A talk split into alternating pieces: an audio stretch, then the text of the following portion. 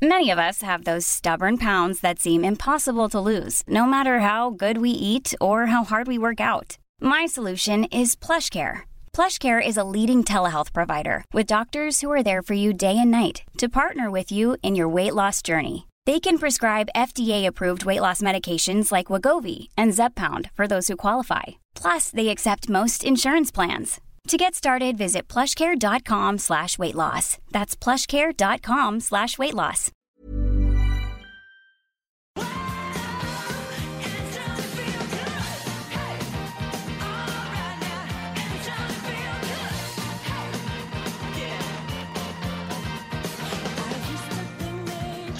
¿Qué tal? ¿Cómo está? Muy buenos días. Eh, bienvenidos a Bitácora de Negocios. Yo soy Mario Maldonado y me da mucho, mucho gusto saludarlo en este martes 14 de abril del 2020. Son las 6 de la mañana con dos minutos y estamos transmitiendo en vivo desde la Ciudad de México donde eh, nos escuchamos por la 98.5 de FM. Un saludo a todos los radioescuchas o quienes nos siguen a través de la página heraldodemexico.com.mx. Ahí está el streaming del programa de radio por internet y también a través de las aplicaciones como iTunes Radio y las demás aplicaciones de internet. Ahí puedes seguirnos. Y mandamos un saludo también a Guadalajara, Jalisco nos escuchamos allá por la 100.3 de FM, en Tampico, Tamaulipas por la 92.5, en Villahermosa, Tabasco por la 106.3, en Acapulco por la 92.1, en Tijuana, Baja California por la 1700 de AM y en el Estado de México por la 540 de AM, así como eh, por eh, también otra estación de el Estado de México que es en Texcoco, la 89.3 de FM. Entonces saludo con mucho gusto a todos los que nos siguen, nos acompañan desde muy tempranito aquí en Bitácora de Negocios. Iniciamos el día y el programa con esta canción de Katrina and the Waves, se llama Walking on Sunshine. Esta semana decidimos iniciar nuestros programas con canciones positivas que nos den esperanza, que nos pongan de buen humor, que nos den ánimo dentro de pues eh, lo que cabe en esta pandemia, en esta eh, pues emergencia sanitaria del COVID-19 que nos tiene a muchos aislados y que bueno, de pronto eso nos puede pegar ahí un poquito en el, el sentido de eh, anímicamente en el sentido del humor así que pues tratamos de poner nuestro granito de, arena y les cuento que vamos a tener en el programa. Vamos a platicar con Roberto Aguilar lo más importante que está pasando en los mercados financieros. Hablaremos también con Elie David Villeda es, es un experto en el sector energético sobre finalmente se llegó a un acuerdo allá en la OPEP más o en la OPEP Plus para recortar la producción de crudo pero bueno 9.7 millones de barriles diarios a, partir de mayo y de junio, pero Donald Trump, el presidente de los Estados Unidos, quieren que sea un recorte de hasta 20 millones de barriles por día. Se van a volver a reunir en junio y a ver cómo llega México después pues, del desaire que tuvo con muchos de estos miembros de la OPEP.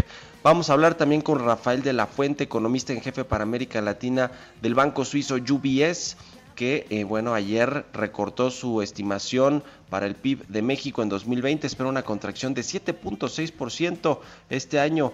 que hay detrás de esa, eh, pues de esa estimación? Hablaremos con el economista en jefe del UBS.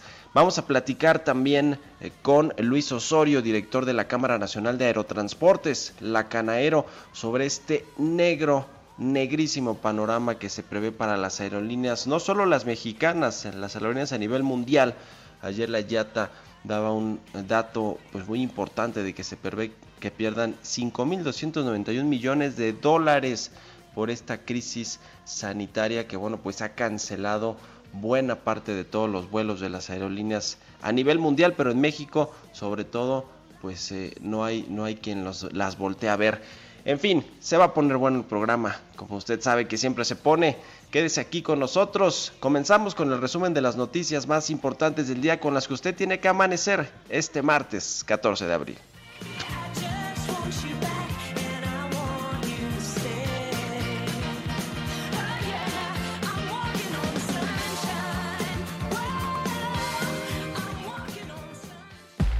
El resumen. El Banco Interamericano de Desarrollo prevé que si el impacto por la pandemia en México es extremo, la economía nacional podría caer hasta 5.3%. En la región advirtió México sería uno de los países más impactados por la crisis sanitaria, solo después de las naciones del Cono Sur. La compañía de servicios financieros Barclays consideró que la estrategia del presidente Andrés Manuel López Obrador para hacer frente a las afectaciones económicas del coronavirus es muy arriesgada, ya que la política fiscal podría dañar aún más el crecimiento. La Confederación Patronal de la República Mexicana afirmó que la economía nacional requiere un plan de rescate acorde a la realidad de la nación, que se construya con base en la ciencia económica y las mejores prácticas internacionales y no sobre prejuicios ideológicos. La Asociación de Transporte Aéreo Internacional consideró que ante la contingencia generada por el COVID-19 y las afectaciones al sector aéreo, el gobierno mexicano debe analizar y poner en espera el proyecto del aeropuerto de Santa Lucía. Las Afore propusieron a la Secretaría de Hacienda un esquema a través del cual se pueda continuar invirtiendo en forma responsable los recursos de los trabajadores, pero bajo un mecanismo emergente. De acuerdo con datos de la Comisión Nacional Bancaria y de Valores, las ganancias de los bancos en México acumularon 27 mil millones de pesos en febrero pasado, lo que representó una caída de 7.7% respecto al mismo periodo de 2019. La Conducef alertó de ofertas de préstamo express y falsas llamadas telefónicas de bancos, ofreciendo diferimientos en el pago de sus créditos, aprovechando la contingencia sanitaria derivada del coronavirus. Si bien cuenta con fundamentales fuertes, Santander México prevé que la pandemia tenga un impacto negativo en su negocio, en sus resultados financieros y en su operación en 2020 y la primera mitad de 2021, así como un incremento en la morosidad entre sus clientes. Bitácora de negocios. El editorial.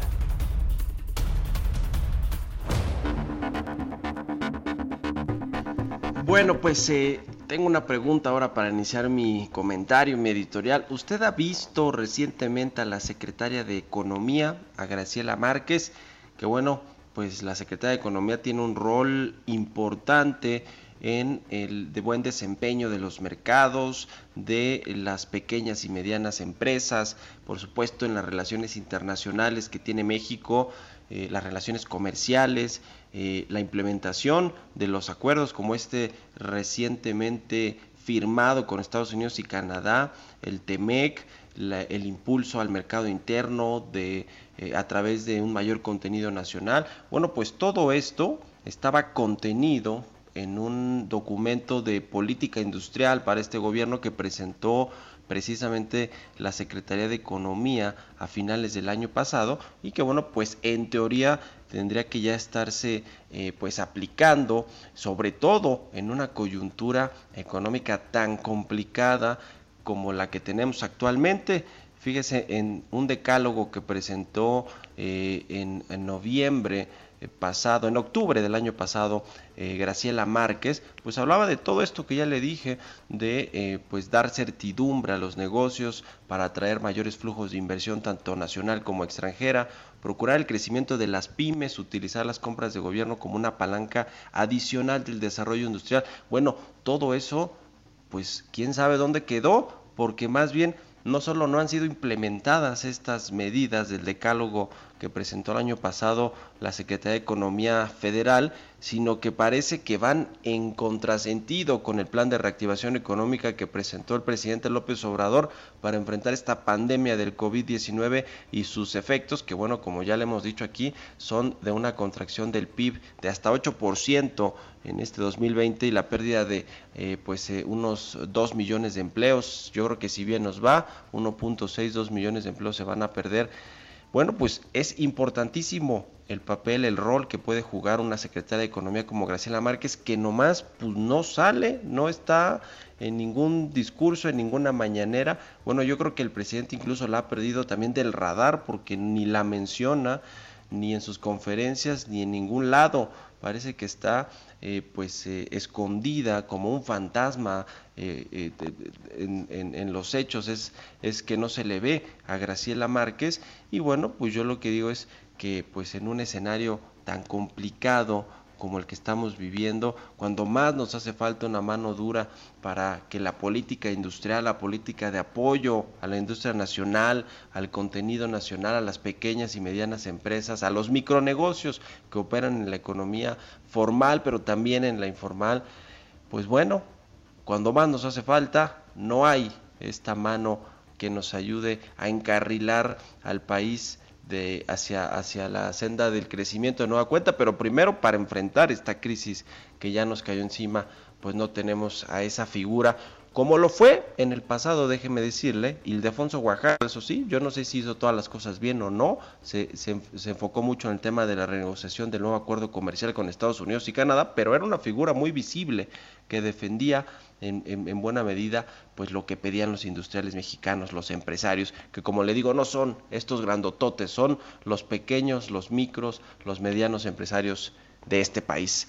¿Usted qué opina? Escríbanos a la cuenta arroba heraldo de México en Twitter y también puede escribirme a mi cuenta arroba Mario Mal. Ahí recibo todos sus comentarios y los comentamos aquí en el programa. Son las 6 de la mañana con 12 minutos. Mercados bursátiles.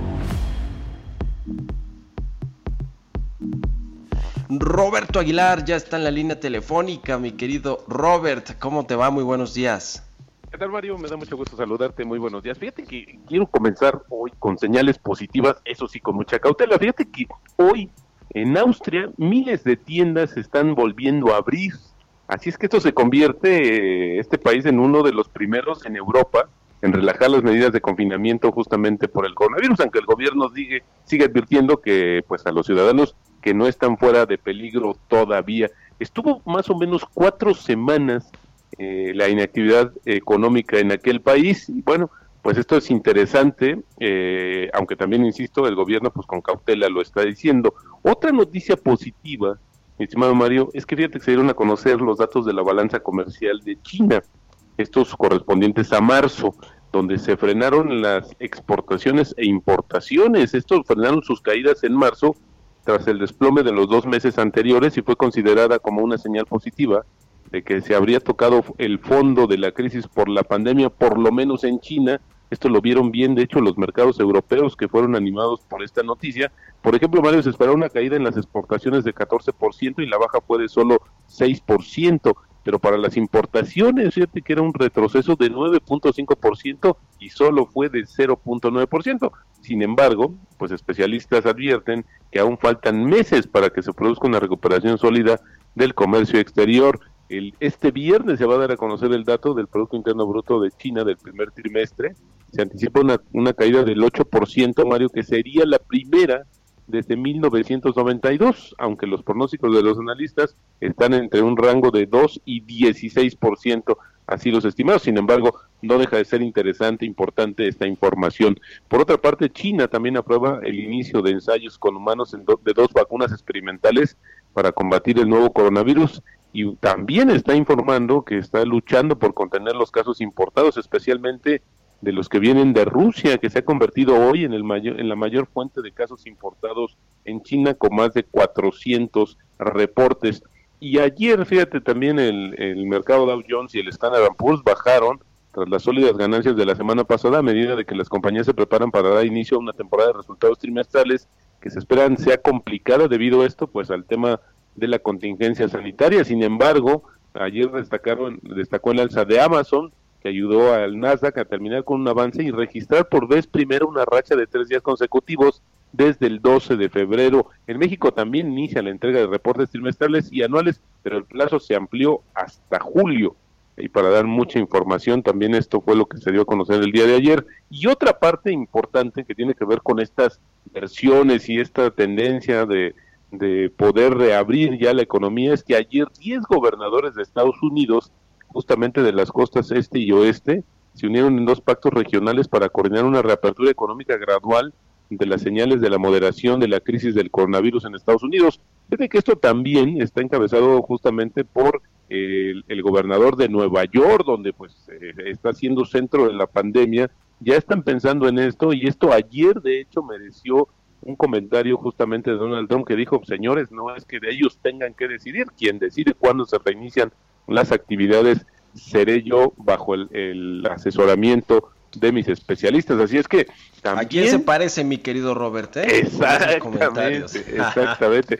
y mira, ahora te voy a comentar otra cosa que, que vas a encontrar mucha similitud, porque también el presidente Donald Trump dijo que no tiene problemas con el experto en salud Anthony Fauci, que ha sido eh, uno de los eh, principales asesores y que tuvo una entrevista, fíjate, y criticó ahí al presidente Donald Trump de que se tardó en implementar justamente pues una estrategia ah, viendo ya la gravedad de la pandemia. Y bueno, pues empezó a circular que Donald Trump lo iba a despedir, sin embargo, pues él dijo que desde el principio estaban alineados y que él sabía, Donald Trump, eh, precisamente que venía algo fuerte, así es que bueno, pues defendiéndose también su postura. Otra parte, fíjate que también es importante, ¿qué está pasando en la India, el segundo país más poblado de este planeta? Pues se extendió el confinamiento de sus 1.300 millones de habitantes hasta el 3 de mayo, y esto, fíjate que a pesar de que tiene también pocos casos, sin embargo, los tiene porque también ha realizado muy pocas eh, muestras, muy pocas pruebas,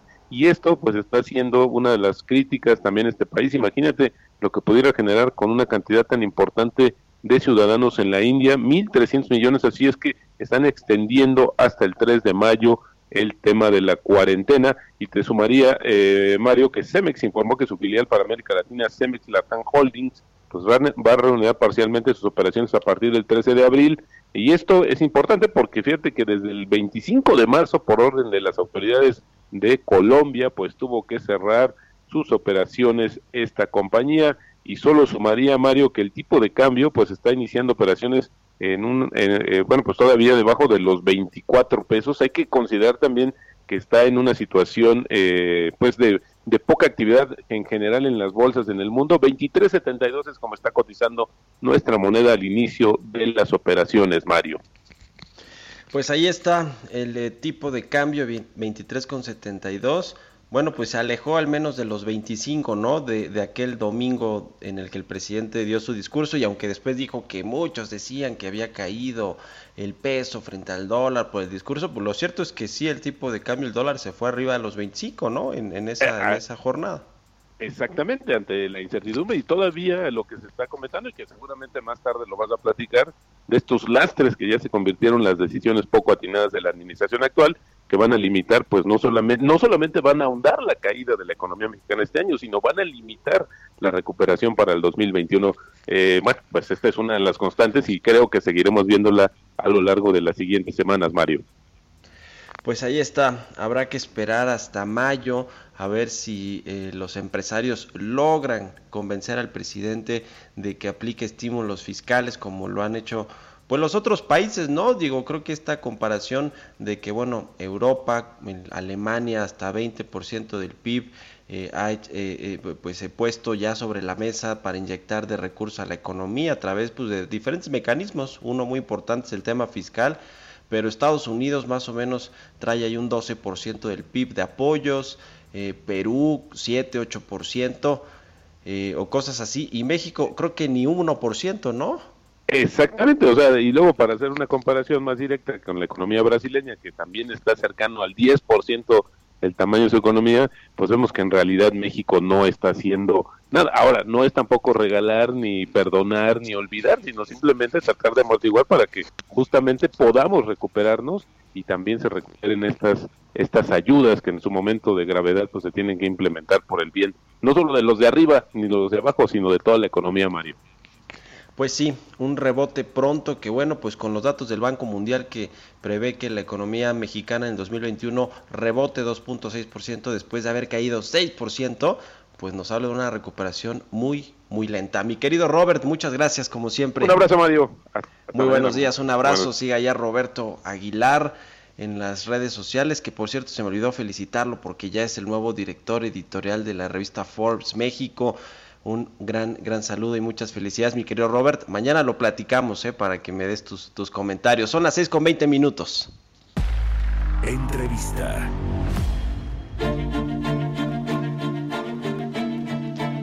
Está en la línea telefónica Elie David Villeda. Él es experto en el sector energético, especialista en temas de hidrocarburos. ¿Cómo te va, eh, Elie? Muy buenos días. Gracias por tomarnos la llamada. ¿Qué tal, Mario? Buenos días. Muchísimas gracias a ti por invitarme. Pues queremos platicar contigo sobre este acuerdo que se firmó el domingo finalmente ahí en el seno de la UPEP de los países productores y exportadores de petróleo que bueno, bueno, eh, aquí platicamos ya del rol, del papel que tuvo México, de que no quiso eh, pues eh, contribuir con esta baja de 23% como el resto de los países, solo aportó 100 mil barriles en lugar de los 400 mil barriles que le pedían. Entró Estados Unidos al quite, Donald Trump, ayer felicitó, por cierto, el presidente Donald Trump al, al presidente mexicano López Obrador, dijo que había sido muy flexible, que reconocía su inteligencia para negociar, en fin pues eh, me, parecen demasiados halagos para México, conociendo a Donald Trump, que si algo sabe es negociar. ¿Cómo la viste, Elie? Yo creo que hasta los mismos comentarios de Trump hay que siempre tomarlos con mucha precaución. Siempre él tiene esa costumbre de alabar primero a sus contrincantes, decirles de que son lo mejor, que es la mejor persona para que después venga por atrás y este, y ataque de nuevo, ¿no? Entonces, este, yo creo que primero, hablando ya en específico sobre el acuerdo de la OPEP, pues nos quedamos muy cortos, no era lo, necesario, teníamos que jugar como equipo. Segundo, yo creo que el mensaje fue claro de Trump y eso fue algo que se rescata y muy poca gente ha rescatado del sábado, que fue no hay que seguir dependiendo del petróleo, ¿no? Y eso salió justamente después López Obrador a decir, se tiene que invertir en energías alternativas. Es algo bueno que por fin se va dando cuenta él que no podemos seguir dependiendo completamente de los ingresos petroleros. A ver, se recortaron nueve puntos, el acuerdo es que se van a recortar 9.7 millones de barriles diarios eh, a partir de mayo, todo ese mes y el mes de junio. Ese fue el acuerdo que se logró este fin de semana pero en junio tendrán que volver a sentarse los miembros de la OPEP y los invitados como México para ver si eh, se mantiene, si se cambia, si se, etcétera, qué consenso llegan de nueva cuenta. Y bueno, Donald Trump ya salió a decir que él dice que debe haber un recorte de hasta 20 millones de barriles diarios en la, en la oferta de petróleo lo cual pues es poquito más del doble de lo que se acordó este fin de semana. ¿Cómo ves eso? ¿Es, es, solamente hay una narrativa, una retórica de Donald Trump para, para apuntalar el precio del WTI? Que por cierto, ayer eh, los mercados no lo recibieron muy bien la noticia, cayó 1.5% el precio del West Texas. Eh, ¿Cómo ves este, este, estos 20 millones que pide el presidente de Estados Unidos? Yo creo que va a ser un buen momento para, va a ser un momento muy crucial para México. Este, como bien dices, esta fue la primera ronda de negociaciones, esta fue la primera parte de lo que se va a esperar, que van a ser una serie de recortes que va a haber dentro del mercado. Este, hay que recordar que la demanda está siendo destruida, hay una muy poca demanda dentro de los insumos de petróleo, por lo mismo el precio se ha ido muy abajo. 10 millones es apenas es, el comienzo de algo que se necesita hacer. Este, no es algo que se va a, ni siquiera sabemos hoy en día cuál fue realmente ese impacto que tenemos desde la demanda. Se están viendo apenas eh, esos primeros símbolos de, crisis que tenemos, que son desempleo, pero todavía no sabemos qué tanta demanda ha sido destruida, ¿no?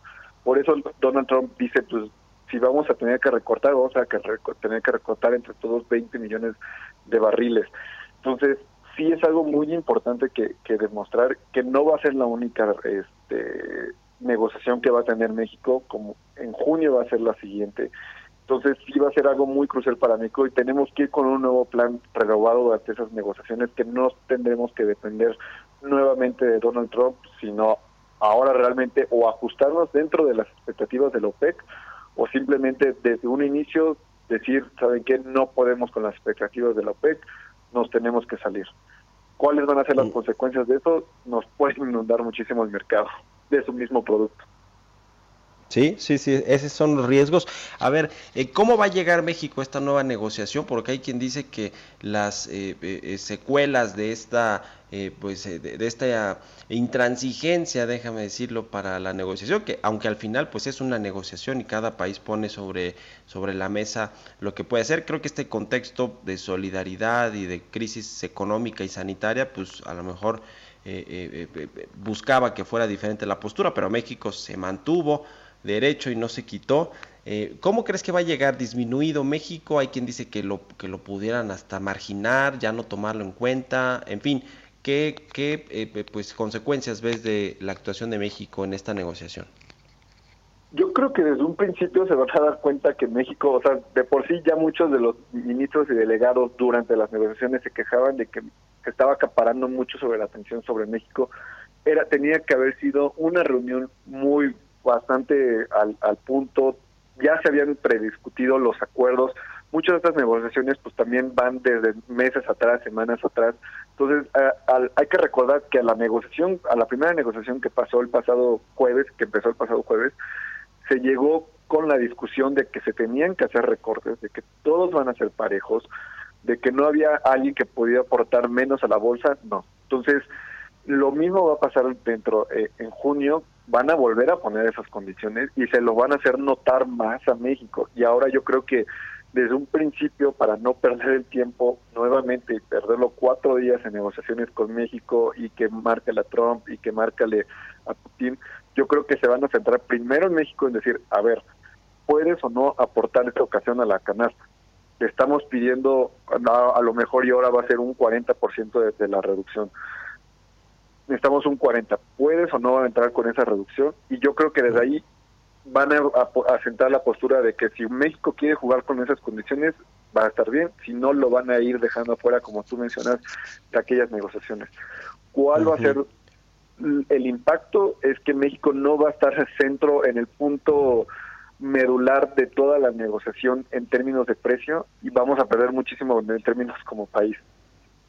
Ahora, eh, por último, en unos 40 segunditos que tenemos para ir al corte, eh, a ver, México dijo no recorto la producción. El problema es más que 100 mil barriles diarios. El problema es que si va a haber mercado donde colocar esa producción, porque pues como vemos la economía está paralizada completamente, ha bajado la demanda de, de, productos, eh, tanto de petróleo como productos refinados, terminados como las gasolinas. Uno basta con asomarse a su ventana o a su balcón para ver que el flujo de automóviles en cualquier ciudad del país ha disminuido muchísimo. Entonces esa es la gran pregunta, como para qué reducir menos si todo no hay, no hay demanda.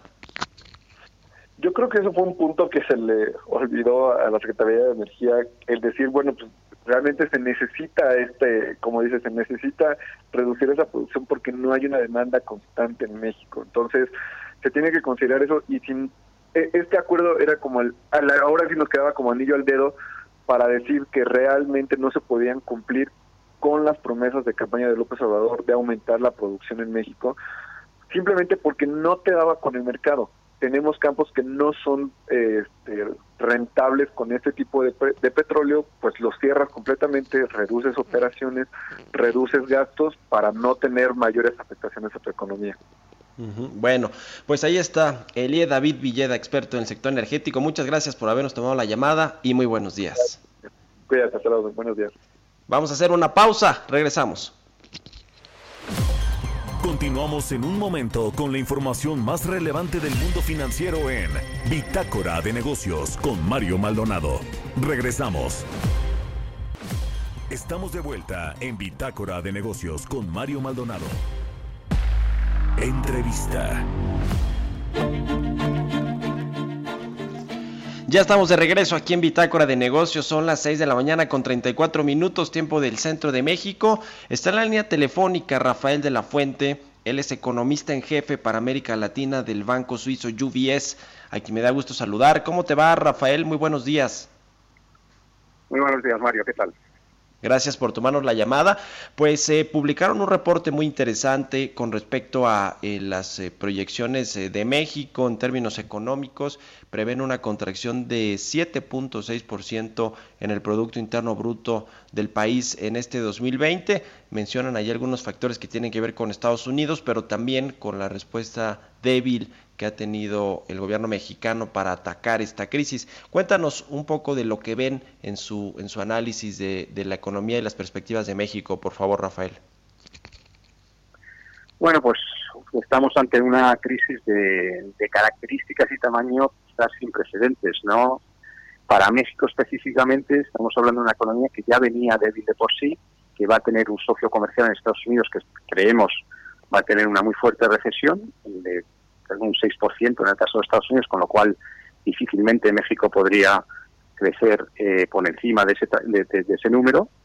Eh, eh, con una caída fuerte en, la, en, las cadenas de suministro globales y con una caída de precios de petróleo. O sea que se juntan muchos elementos negativos a los cuales nosotros pensaríamos que también habría que añadir el hecho de que por ahora, al menos por ahora, la reacción de las políticas por partes públicas, por partes del, gobierno eh, eh, mexicano, ha sido relativamente pequeña y, lenta.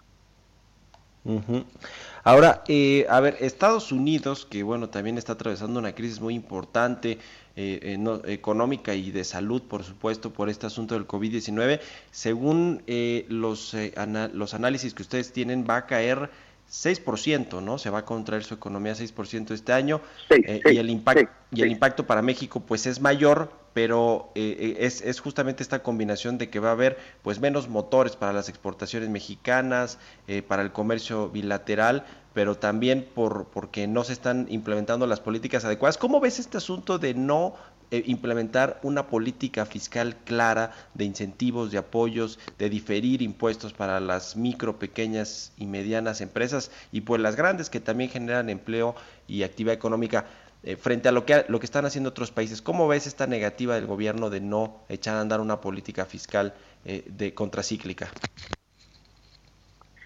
Mira, yo creo que aquí hay, un, hay una doble problemática. Hay un, hay un tema de, de tamaño eh, en cuanto a, la reacción fiscal y hay un tema de enfoque. El tema del tamaño, por ahora, México ah, está dando un, estilo fiscal bastante menor que lo que vemos en otros países. Eh, y creo que, como tú dices, va a tener que haber una vertiente de ese, de ese paquete fiscal finalmente que sí esté dirigida más directamente a las empresas. Pero en general diría que la cuestión del tamaño fiscal de reacción sí es cuestionable en el sentido de que eh, en otras ocasiones en el pasado México ha sido conservador ante una crisis, como fue en el caso del 2008-2009, conservador fiscalmente, y eso a la postre le ayudó. salió reforzado frente a otros países que fueron mucho más agresivos. De manera que desde el punto de vista del tamaño creo que es pequeño, pero eh, estaría de acuerdo que es discutible. Lo que es más difícil o más fácil criticar, en mi opinión, es el enfoque. ¿no? El hecho de que el paquete fiscal y las medidas que se han anunciado básicamente profundizan una estrategia que ya existía y que parece poco eh, está poco apegada a las necesidades de esta crisis, ¿no? O sea, un gobierno que sale a gastar más en, inversión, en, proyectos eh, cuya em, eh, calidad es cuestionable y sobre todo a seguir inyectando capital a Pemex en una situación financiera eh, muy difícil y metiendo capital en secciones y segmentos de Pemex eh, que pierden y generan pérdidas para la compañía, en esta coyuntura se ve mucho más difícil, en mi opinión, de justificar, porque, como, bien decías, aquí lo que probablemente se necesite es ayudar a los hogares y ayudar a esas empresas eh, que se encuentren con dificultades para evitar un un incremento mucho mayor del desempleo y un incremento de bancarrotas, ¿no? de las cuales es muy difícil después volver.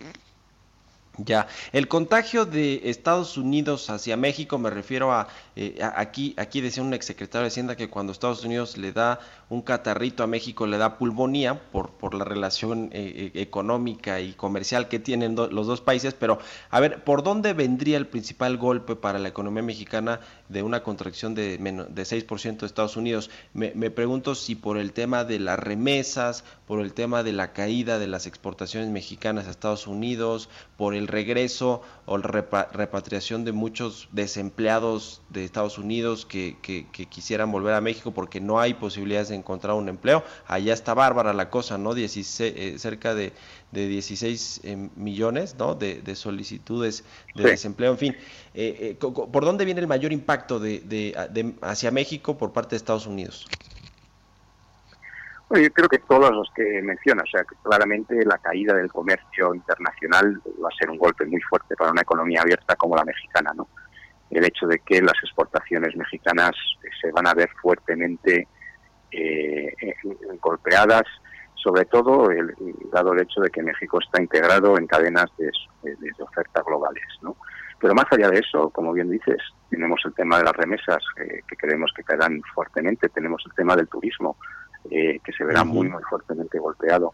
Eh, es decir, hay mucha. Y después, bueno, esta crisis tiene una característica también doméstica muy fuerte y es el hecho de que con, el, con todas las medidas de, aislamiento, tanto en Estados Unidos eh, la demanda para muchos servicios se cae, pero también en México, a medida que esas medidas de aislamiento se fortalecen, pues lo que vamos a tener pues es una caída en la demanda doméstica mexicana también extremadamente fuerte.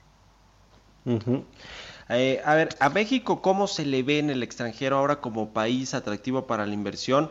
No solo la inversión fija, bruta, que es, o la inversión extranjera directa que, que llega y que México pues había tenido buenos niveles en los últimos años, al menos en el sexenio anterior.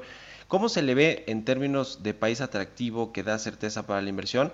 En ese, en ese sentido de inversión fija, eh, inversión directa, pero también en la inversión financiera, porque los datos que tenemos es que han salido muchos inversionistas que tenían bonos eh, de, de, México, digo, una cantidad de más o menos 7.6 mil millones de dólares en, en, el, en el primer trimestre del año, pero digo, no, no es que se estén, no es que estén corriendo de México, pero me pregunto cómo se ve ya México como un país atractivo para inversión de cartera y la inversión este, física. Bueno, el gran atractivo en los últimos años de México desde el punto de vista de, inversión de cartera ha sido que ha ofrecido unas tasas de interés reales muy elevadas.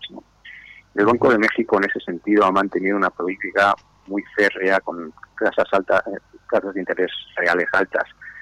Yo creo que en esta coyuntura eh, esas tasas de interés te ayudan, pero muy en el margen para, mantener el, nivel de, inversión que, que traías, ¿no?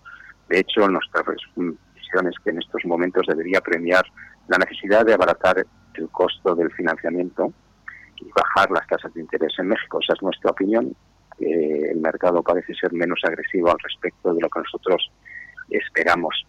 Eh, la incertidumbre generada por eh, políticas públicas en México era algo que ya eh, generaba incertidumbre antes de la crisis y creo que sigue siendo el caso. Seguimos viendo como la, dirección de la política económica no es una que, que, atraiga fuertemente a los inversionistas extranjeros, sí me gustaría hacer hincapié que México tiene algunos temas positivos que puede hacer que, salga esta crisis en buen estado o quizás relativamente mejor que otros, ¿no? Eh, un tema que creo es importante es que no tenemos en México un endeudamiento corporativo muy elevado hay espacio fiscal para endeudarse. Esto también es importante. O sea, si bien el gobierno no quiere endeudarse, si quisiera hacerlo, tiene líneas de crédito blandos con el Fondo Monetario que en estos momentos creo que podrían ser utilizadas. Y quién sabe, dado, dado la caída de, los, de las cadenas globales de suministros, probablemente que esas cadenas regionales, las cadenas regionales son las más importantes y en ese sentido México podría eh, salir ganador. O sea que puede haber elementos que hagan que México eh, salga, si no fortalecido, al menos eh, relativamente bien de la crisis, pero sin duda el golpe inicial va a ser duro y en ese sentido, en estos momentos va a ser de, de inversores extranjeros va a ser pues sí, interesante que ustedes esperan que el Banco de México reduzca hasta 4.25%, ¿no? La tasa de interés desde el 6.5 que tenemos ahora, es decir, una, una política más agresiva de reducción de tasas. Finalmente te quiero eh, eh, preguntar, eh, Rafael, sobre la recuperación, porque la recuperación va a ser muy diferente para los distintos países. hay quienes que van a tardar mucho más en, en, en recuperarse en términos económicos. En México, ¿cómo están viendo el panorama para el 2021?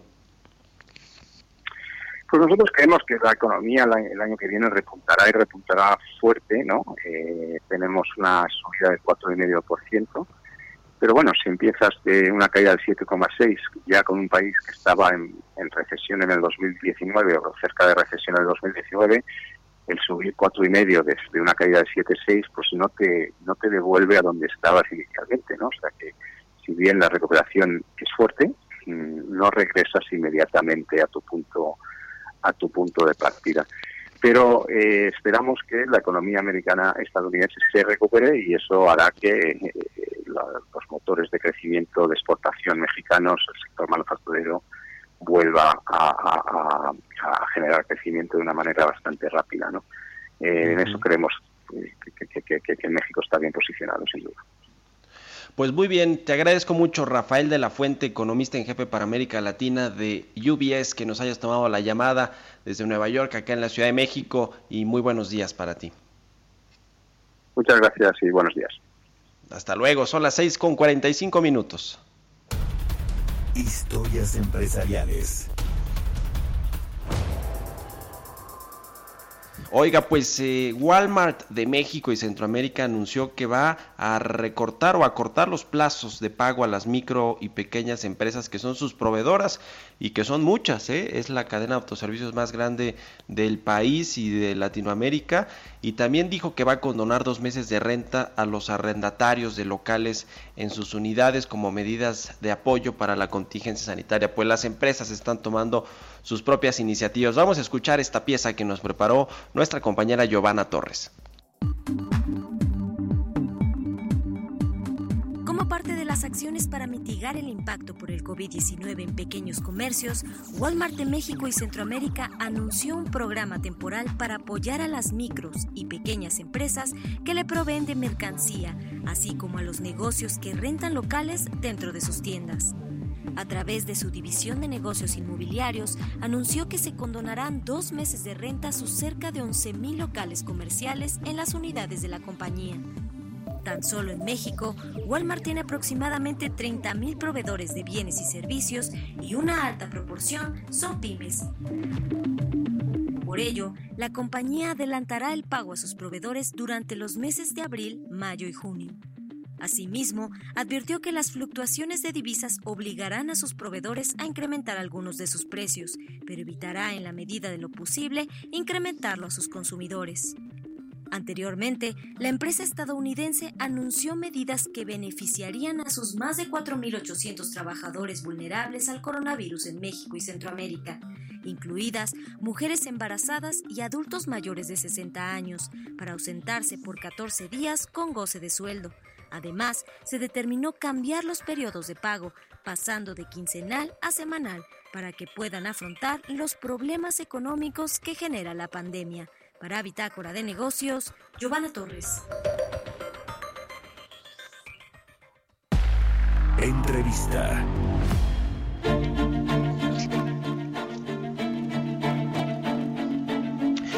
Bueno, pues ayer la Asociación Internacional del Transporte Aéreo, mejor conocida como IATA, por sus siglas en inglés, dijo que las aerolíneas van a perder hasta 61 mil millones de dólares en este segundo trimestre del año debido a esta crisis eh, económica y esta crisis eh, sanitaria que ha pues hecho que todos los viajes y el turismo se caiga. Para México prevé una pérdida de 5.291 millones de dólares para las aerolíneas mexicanas, un golpazo para la industria.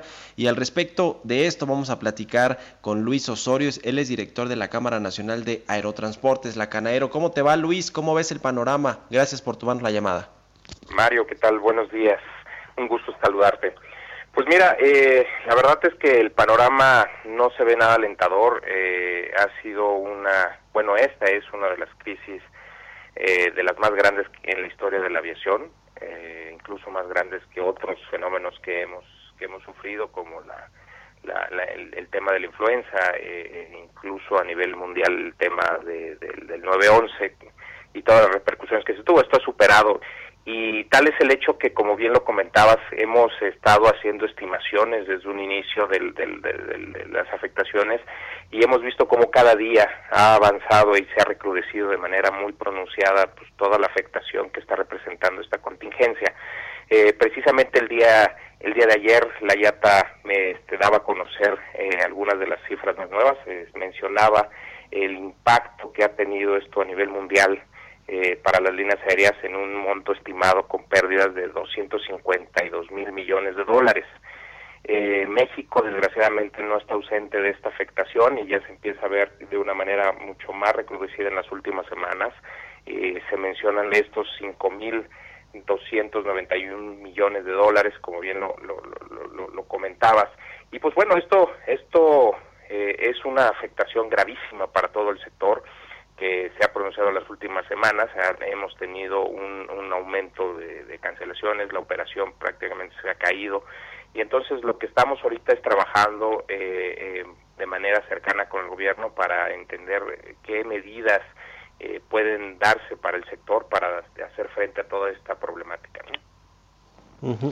A ver, ¿cuántos empleos y cuántas empresas están en riesgo en el sector de la aviación nacional por esta crisis? Y también, ¿cuáles son las medidas que pues se han puesto sobre la mesa por parte de ustedes del gremio para que el gobierno las tome en cuenta o si ya las está tomando en cuenta, Luis?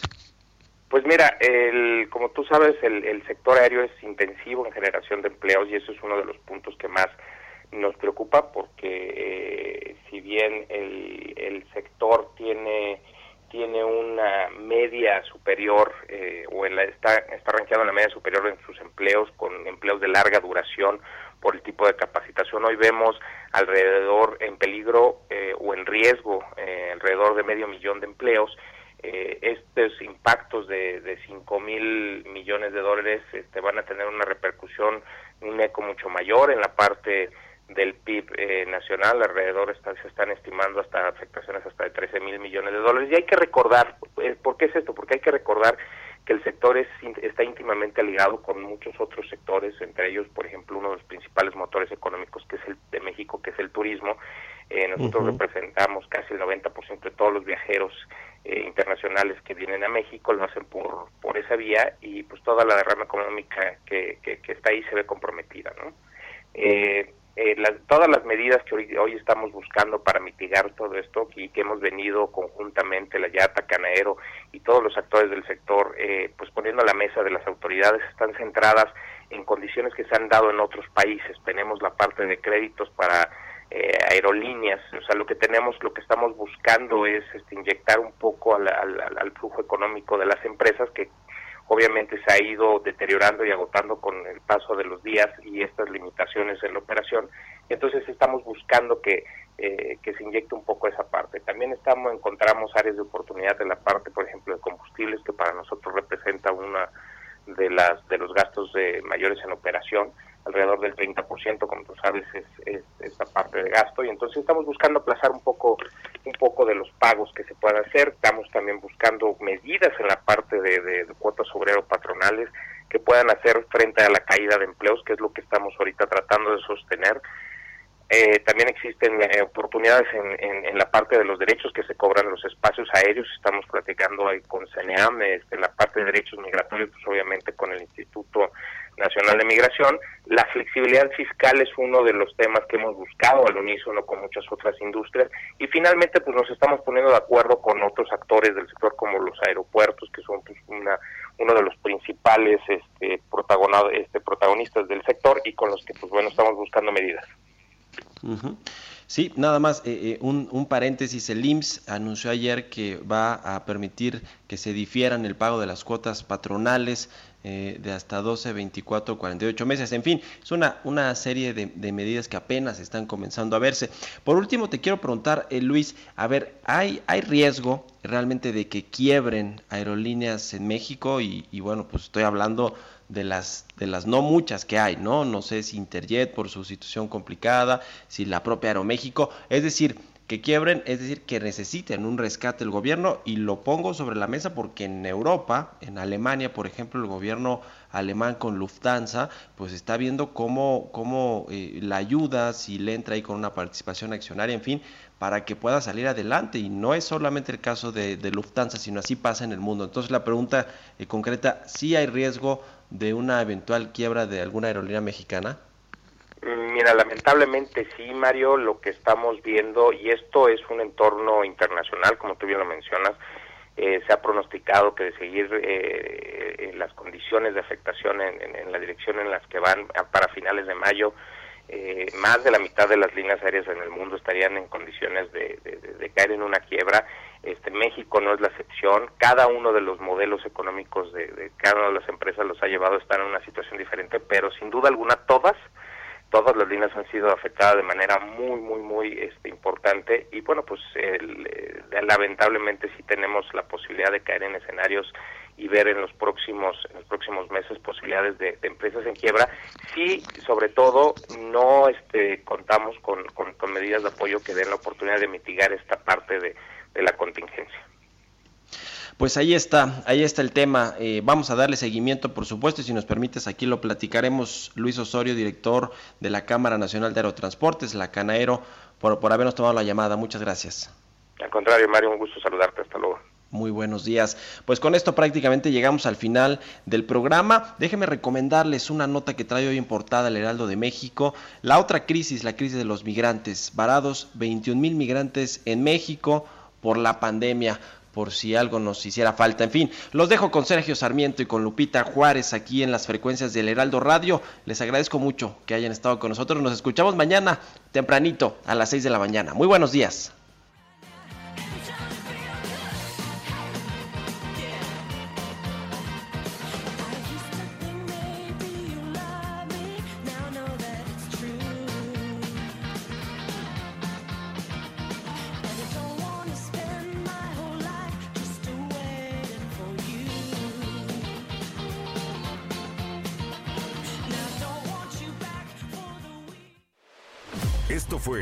Bitácora de Negocios con Mario Maldonado, donde la H suena y ahora también se escucha una estación de Heraldo Media Group. Hey, it's Danny Pellegrino from Everything Iconic. ¿Ready to upgrade your style game without blowing your budget? Check out Quince. They've got all the good stuff shirts and polos, activewear, and fine leather goods, all at 50 to 80% less than other high end brands. And the best part? They're all about safe, ethical, and responsible manufacturing. Get that luxury vibe without the luxury price tag. Hit up quince.com slash upgrade for free shipping and 365 day returns on your next order. That's quince.com slash upgrade.